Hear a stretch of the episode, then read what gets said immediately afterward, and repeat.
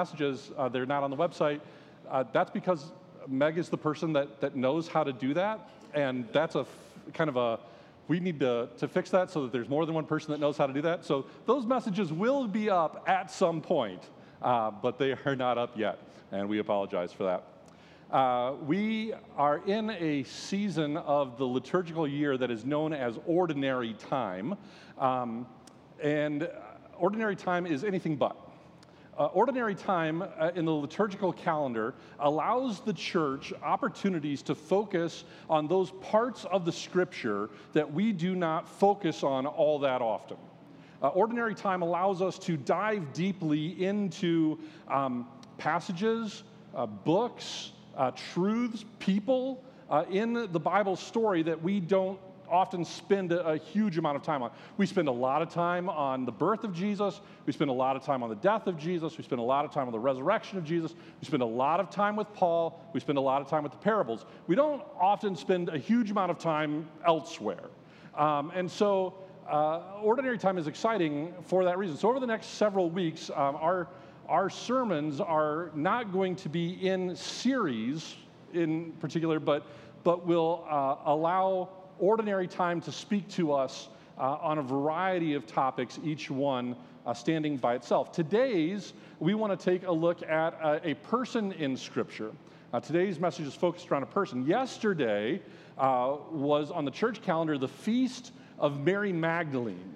The Feast of Mary Magdalene. If you follow the church calendar, uh, that was yesterday's feast, Feast of Mary Magdalene. Mary Magdalene, or Mary of Magdala, were we're not 100% sure what Magdalene means. We think it's a reference to the town she lived in, which we're also not sure where that town is. There are a few options, um, including some sites in Israel that have never been excavated.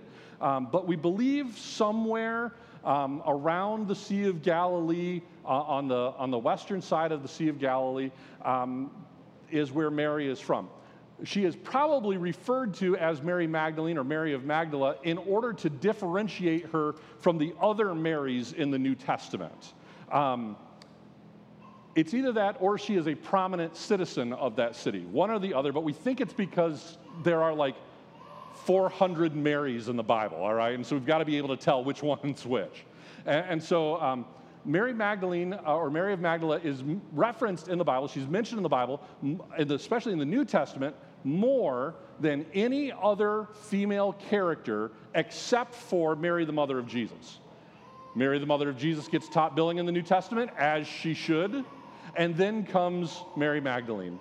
She is referenced uh, next most often. All four Gospels tell her story, uh, and all of them tell her story in uh, a variety of ways. And we're going to take a look at, um, at her story today to see what, um, what we can learn and what we can know about Mary Magdalene.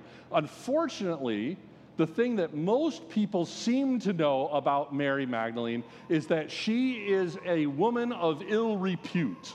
She is a sinful woman. Um, very often, the church has, has labeled her as, as a prostitute, and this is absolutely not the truth.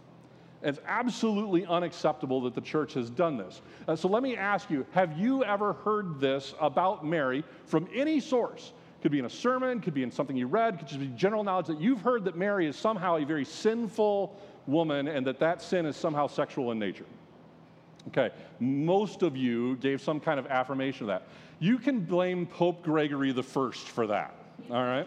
And we do, rightfully.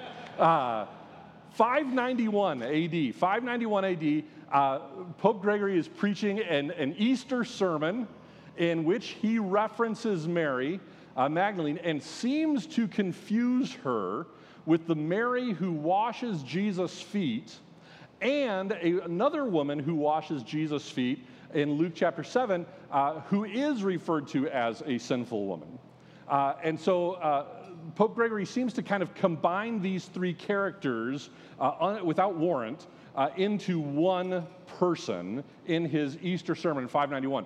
And it's not until 1969 that that gets undone, that the Catholic Church officially says, no, no, no, that's not Mary Magdalene.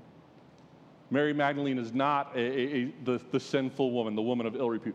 That's, that's 1,500 years of misinformation about this. This woman has been saddled with this for 1,500 years. And so, even though we know that this is not the case, it still exists kind of in our Christian cultural consciousness. But if that's not who Mary is, who is she?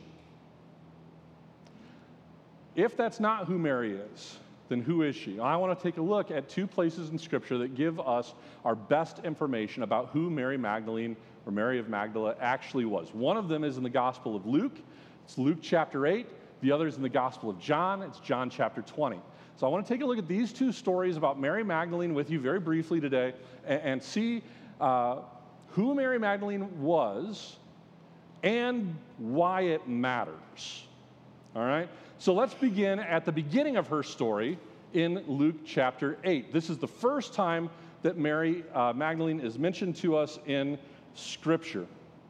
Luke chapter 8, beginning in verse 1. Soon afterwards, he, that is Jesus, went on through cities and villages, proclaiming and bringing the good news of the kingdom of God. The twelve were with him, that is, the twelve apostles Peter, Andrew, James, John, those guys, uh, as well as some women who had been cured of evil spirits and infirmities.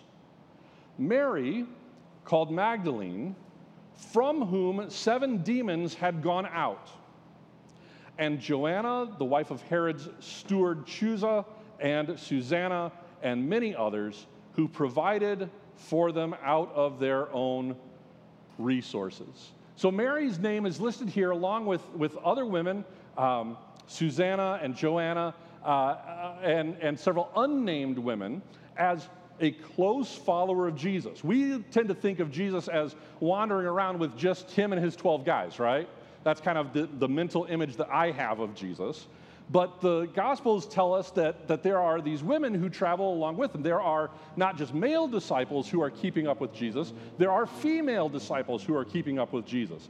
This, in and of itself, is remarkable and tells us something about Jesus and his movement. It would be almost unheard of in Israel in this time and, and, and age for a, a rabbi to have female disciples, let alone allow them to follow along with his male disciples. Jesus does that. So, right away, there's something that we understand about Jesus and his ministry and, and how inclusive it is, uh, not just of, of these poor fishermen and tax collectors and zealots, these kind of ragamuffins whom he chooses to be his disciples, but also of these, these women. And in this list of women, we apparently have several remarkable women all right? They are apparently wealthy women. They have means. They have some kind of income, whether that is inherited land or income from families. Um, one of them is, is married to the steward of King Herod's household. Um, we don't know exactly what that means. It's probably some kind of, of political or royal functionary in the government, but there's, there's some kind of means. Susanna is prominent enough that she gets no description at all. It just says, and Susanna. She's just known, uh, probably because she is so prominent in the area. Um, but Mary, Joanna, Susanna, and the others, they are not just traveling with Jesus, but they are literally funding the ministry of Jesus. They are the ones who are making it possible for Jesus and the 12 to do what they are, are doing. Um, these women are spoken of as providing for them. That's how the text reads in, in this translation. But in the Greek, the word there is literally is ministering. They are ministers to Jesus and the apostles, or servants. It's the same word. It's the word that we get the word deacon from. They are serving, they are ministering to and alongside Jesus. This is who Mary is. She is someone who has been who has been freed from a horrible, horrible uh, bondage to evil. She has had seven demons come out of her. That I, I don't know. That sounds bad. All right, seven demons sounds like a bad day to me. All right, we don't have any idea how long Mary was in this kind of spiritual bondage. um, how long she had to deal with this reality around her, but um, we are, are left to infer from the text that upon meeting Jesus, she finds herself freed and healed, right? Jesus is freeing people of spiritual oppression and healing physical ailments. And when she is healed, she responds to Jesus with acts of ministry and service. Let that sink in for just a minute. How do we respond to Jesus? How do you respond to the presence of Jesus? Mary responds to the presence of Jesus in her life with acts of ministry and acts of service. She responds to Jesus with activity. She responds to Jesus by leaving her past behind and forging a new future with him. And she is not the only one who does that. We already know that Joanna and Susanna do that. The Gospels are littered with people like this. I think about Peter's mother in law. Jesus heals Peter's mother in law, and she gets up from her bed and begins to cook and minister and, and serve. She begins to, to, to, to be active as soon as she encounters the healing of Jesus. I think about the, the Samaritan leper when Jesus heals the 10 lepers and they go away, and the Samaritan comes back and he falls on his, on his uh, face before Jesus and thanks him. He responds to Jesus. I, I think about the, the Gadarene demoniac that Randy shared with us a few weeks ago, that story of, of the, the, the demon possessed man. He's possessed by a legion of demons. And when he encounters Jesus and he's freed from that, what does he want? He goes, Let me come with you. Let me get in the boat. Let me become one of your disciples. Jesus says, No, go to your own town and tell them what I have done. And he does. An encounter with Jesus results in an activity. An encounter with Jesus results in, in ministry. And think about the woman at the well who, who has this meeting with Jesus, the Samaritan woman, who, as soon as she encounters Jesus and has this conversation with him, goes back to her town and tells them, You have got to come and see this guy. She responds with activities, she responds with ministry, she responds with service. This is how Mary Magdalene responds. How do we respond? How do we respond to Jesus? With Jesus bumper stickers on our car? Listening to, to good Jesus music? Uh, wearing our, our gold crosses? Attending our church services? Listen, there's nothing wrong with any of those things.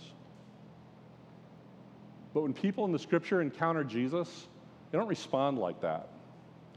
They respond with activity, they respond with service, they respond with ministry. I, and I, I can't help but think about Jesus' words that says, Whoever would be his disciple would have to deny themselves and pick up their cross and actually follow him. And this is what Mary does. Mary has an encounter with Jesus the details of which are, are lost to us. All we know is that she's healed.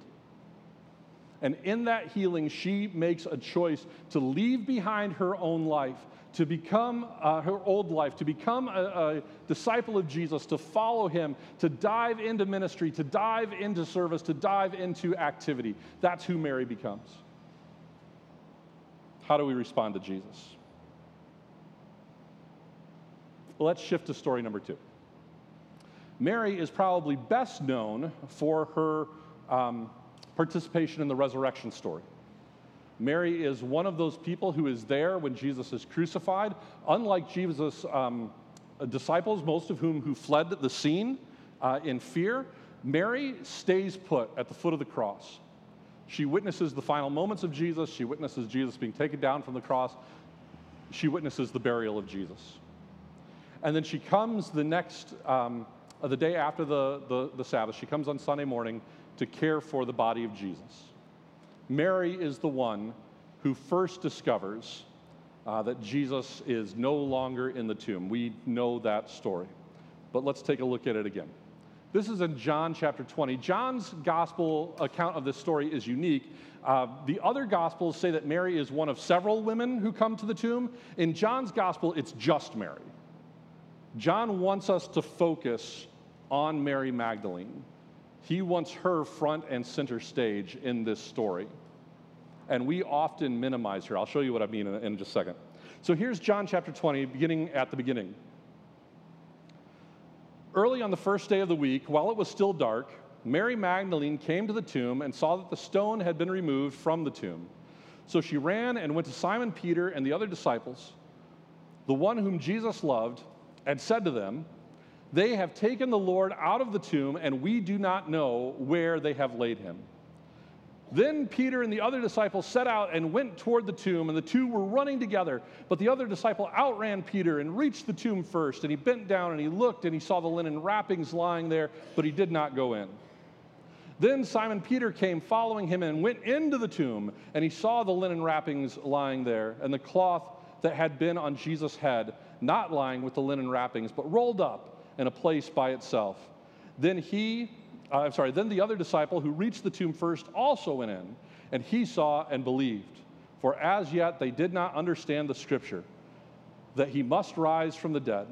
Then the disciples returned to their own homes. This is the resurrection story. We happens every Easter. Uh, if you've been around the church for any length of time, you know this story. Mary finds the stone rolled away. She goes, "Tell the disciples the stone is gone." Peter and the other disciple, uh, we're kind of we kind of always assume it's John. Uh, they they have a foot race to the tomb. Uh, the other disciple stops at the edge. Peter, in true Peter fashion, blows right past him into the tomb. Um, I, I, almost get this, this impression of Peter like, you know, the kind of Scooby Dooing, not being able to stop himself and just ends up in the tomb. Uh, Peter just ends up in the tomb, and the other disciple goes in, and they see Jesus and they believe. And somehow, in the telling of that story, our focus drifts. Our focus moves from the person that, that the gospel wants to center Mary Magdalene, and it shifts over to Peter and the other apostle. Because very often this is where we end the story. We end the story with the empty tomb and they believe and then they go to their own homes. But that is not how the gospel ends that story. Very often in our Bibles, there are really well intentioned kind of headings throughout the pages of our Gospels. They're, they're kind of in italics and they're a little bit smaller than the rest of the text, and they kind of give away what's about to happen. Everybody knows that's not original to the Bible, right? That's something somebody else stuck in. Do yourself a huge favor and start disregarding those. They break up the stories in really bad and artificial ways. Here's how the story should continue. We've forgotten about Mary, but her story's not done here. But Mary stood weeping outside the tomb. The gospel immediately recenters on Mary. Mary stood weeping outside the tomb, and as she wept, she bent over to look into the tomb, and she saw two angels in white sitting there, sitting where the body of Jesus had been lying, one at the head and the other at the feet. And they said to her, Woman, why are you weeping? And she said to them, They have taken away my Lord, and I do not know where they have laid him. And when she had said this, she turned around and saw Jesus standing there, but she did not know that it was Jesus. And Jesus said to her, Woman, why are you weeping? Whom are you looking for? Supposing him to be the gardener, she said to him, Sir, if you have carried him away, tell me where you have laid him, and I will take him away. And Jesus said to her, Mary. And she turned and said to him in Hebrew, Rabboni, which means teacher. And Jesus said to her, Do not hold on to me, because I have not yet ascended to the Father, but go to my brothers and say to them, I am ascending to my Father and your Father, to my God and your God. And Mag- Mary Magdalene went and announced to the disciples, I have seen the Lord. And she told them and she told them uh, that he had said these things to her. For this, for this account, Mary Magdalene has been uh, gifted uh, by the church over the centuries the title of apostle to the apostles. She is the first one, the very first one, to be able to say, Jesus is risen, he is alive, I have seen him. She holds that distinction. And I love that the gospel come back, comes back to us and recenters on Mary. And here's what happens Peter and the other disciple, when they make it to the tomb and they see what has happened, we're told they believe, but then we're told that they go back home. They believe and they go home. I got to tell you, that sounds a lot like Sunday morning to me. That sounds a lot like what I do. I believe, and then I go home. I, I don't know about you, but often that's kind of my religious experience. I believe, and then I go back to regular life. Mary doesn't do that. Mary refuses to leave because she wants Jesus. She desires to know what has happened to Jesus. Jesus is too important for her to be able to walk away and go home. Everything in Mary is centered on where is Jesus. And I, I, wonder, and I have to ask this question is our life centered like that? Is our life centered on where is Jesus? Where is Jesus showing up? What is Jesus doing? How can I be there with him? How can I be a part of what Jesus is doing? Where is Jesus? How can I get to him? How can I be close to him? How can I be near to him? Where is Jesus? Because that's where I want to be. I don't want to go home, I want to be with Jesus. That's Mary. That's what I want. It's not often what I am, but it's what I want. I don't know about you. Maybe, maybe you're more like Mary than I am, and if that's the case, that's fantastic. Teach me, please. Or, or maybe you're more like me than like Mary. You believe and go home. Mary has this tenacity, this drive. She finds herself lost without Jesus. Without Jesus, she does not know what to do. All she can think of to do is find her way to Jesus. I want that kind of drive. Mary is this, this wonderful example in the beginning of her story and the end of her story in the scriptures. When we first meet her, and here at the, the resurrection, which is the last time she's mentioned to us. She is this amazing example of this person who is absolutely devoted to Jesus. So devoted that, that, that she will minister in Jesus' name. She will walk away from her previous life to become a disciple of Jesus. She will give up what she has to minister to and in the name of Jesus. She is so devoted to Jesus that she cannot think of anything else in the garden but finding him. Where is Jesus? I must know. I must be near to him. I want that kind of that kind of drive. I want that. Mary is such this great example, and she's not at all who we've been told that she is, right? We've had this picture painted of Mary that is not at all accurate. One of my favorite movies, I watch it every Christmas, is Home Alone. Any, anybody know Home Alone? You've watched Home Alone. You've seen Kevin uh, go to war to save his house from the, the, the best inept criminals ever on cinema, cinematic history, the Wet Bandits. 1990, Home Alone comes out with Macaulay Culkin as a child star, uh, starring as Kevin, who's left home alone over the Christmas holidays, has to defend his house. One of the most uh, underrated portions of that film, and my favorite portion of that film, has to do with Kevin's next door neighbor. Kevin's next door neighbor, old man Marley. Toward the beginning of the film, Kevin's brother is talking about old man Marley. They're watching him through the window. He's dragging this, this giant trash can full of salt and carrying a, a, a, a snow shovel. And, and Kevin's older brother makes up this story that says, Oh, you know what they say about old man Marley. He killed someone with that shovel. And he kept their body, and it's in the trash can with the salt. And of course, Kevin freaks out about this. And throughout the movie, he, he encounters Old Man Marley a couple of times, and every time he just he turns and runs. Because shovel killer. Until he actually gets to meet Old Man Marley in a church of all places. They end up at a church together.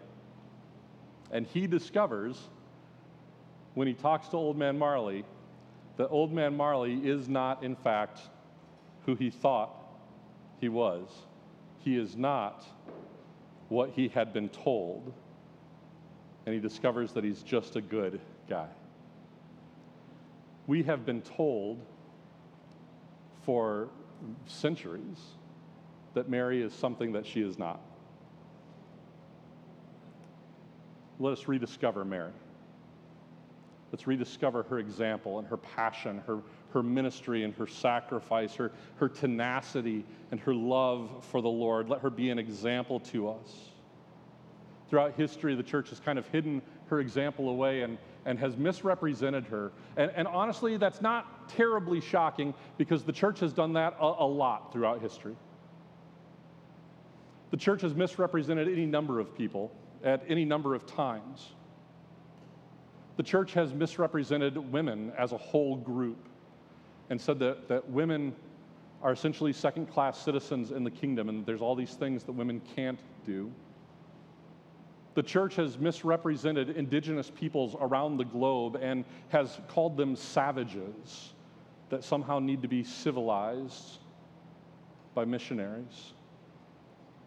The church has misrepresented people with mental health issues and said all they need to do is pray Forget about all of that medicine and psychology. All you really need is better faith. We have misrepresented those who wrestle with depression. We have misrepresented the homeless. We have misrepresented the poor. We have misrepresented the enslaved. We have misrepresented those with black and brown bodies, anyone who's not white, essentially. We have misrepresented and we have said that they are less than what they are throughout history. Why would we be surprised that we did that to Mary Magdalene, too? It's the church's MO to hide people away and to misrepresent them. And maybe that's happened to you in some way. Maybe in some way, shape, or form, the church has said or done something to make you feel less than what you are. The church has done that to, to women, to the young, to the old, to non whites, to LGBTQ persons. The church has said that you are less than what you are. And if that has ever happened to you, if that has been your experience, the church ought to apologize. So, for whatever it's worth, in my capacity as a, minister in the church, I am sorry that that has happened. It should not have. You, each one of you, every one of us, is created in the image of God and dearly loved by our Creator. Every one of us, every one of us is dearly loved by Jesus. Every one of us is called to hang on to Jesus, no matter who we are. And so, if at any point in your life the church has denigrated, diminished, or marginalized you in any way, let me encourage you hang on to Jesus. Because even if the church has done that, Jesus never will. What does Jesus do? Jesus heals. Jesus calls to follow. Jesus makes himself known. That's what happens in the story of Mary. He heals her, he calls her to follow, he makes himself known to her. And listen, if, if you are hearing me say these things today and you're like, well, that's never happened to me, I don't feel like I've ever been marginalized or denigrated by the church, I'm so happy for you that means that there is an inadvertent possibility that you have participated in that marginalization of other people without knowing it. And I'm going to ask you would you take some time and contemplate whether or not that's been true? And if it is, remember Mary and how she was marginalized for over a thousand years and repent. It is time for us to stop telling tales about other people that have no basis in reality. It is time for us to stop telling tales about people suffering from homelessness, people wrestling with mental health, people who just look different or sound different or for, from a different place than we are. It is time for us to be done with that. We must be done with that. We have to stop believing false narratives about other people without actually getting to know those people. When we get to know Mary, we can let that false narrative about her go, can't we? It's time to do that with the people around us as well. How we think about and treat people matters. How we think about and treat people matters. In the West, in the Western church, Mary has been kind of thought of for 1,500 years as the sinful person. And because of that, even after 1969, even after the Catholic Church said, oops, we made a mistake, Mary isn't that, in the West, when people celebrate the feast of Mary Magdalene, they celebrate her as an example of repentance. For what? I would like to ask. Even though we know that she is not this woman, we're still celebrating her like she is. Did you know that in the Eastern churches, in the Orthodox churches, that's not how they celebrate Mary on Mary's feast day? Because they didn't listen to Pope Gregory's sermon. They didn't know, all right? So, for 2,000 years, the Eastern Church, when they have celebrated Mary, they have celebrated her exactly as she is. They got to know the real Mary. And they celebrate her as an example of joy, hope, virtue, and new life. When you get to know someone, when you get to know someone, you can treat them how they really are. I love that Jesus transforms people. I love that Jesus calls all sorts of people to follow him. I love that Jesus will show himself to people who are desperately seeking him. And I love that Mary teaches us what that looks like. Let's be more and more and more uh, like Mary, willing to follow, willing to minister, willing to long for an encounter with Jesus. Would you pray with me, please? Father God, thank you for Mary. Thank you for your servant. One of many, one of many, many, many saints throughout history who have uh, lived their life passionately following Jesus. Uh, Father, I am inspired by, by that life. I want more of that life in my life. So, Father, help me to be dissatisfied with believing and going home. Instead, like Mary, uh, help me to leave my old life, to give myself in ministry and service, and to passionately seek for Jesus until I have found him and am standing face to face. Father, help us to treat one another as we really are and not as we've been told that we are. Father, help us to see truth and treat people in truth. In the name of Jesus, we pray. Amen. Uh, so, we talked um, today about that call that Jesus has on Mary's life where she comes and follows, and that call is for all of us, for each one of us. And every week we come to the table because we remember that. We come to the table and we remember that we too are called we too have been freed from spiritual darkness. Maybe not having seven demons cast out, but certainly having our sin dealt with. And we come to the table and we remember Jesus. We come to the table and we are seeking Jesus.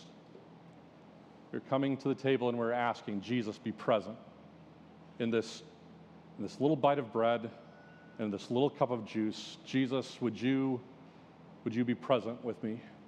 Would you be present with us? So we want to enter into our time of communion with that on our minds.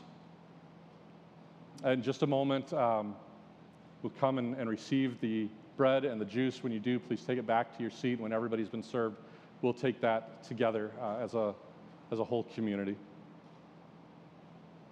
Uh, before we come into our time of uh, communion, as we do every week, we enter into a moment of confession. Uh, this uh, confession is just a, an ongoing reminder to us that we are not yet who we are called to be. There's still work to be done. There's still more for us to learn and more for us to do and more ways for us to grow. So, if you're willing, as we approach our time at the table, would you please stand with me and speak these words of confession uh, together?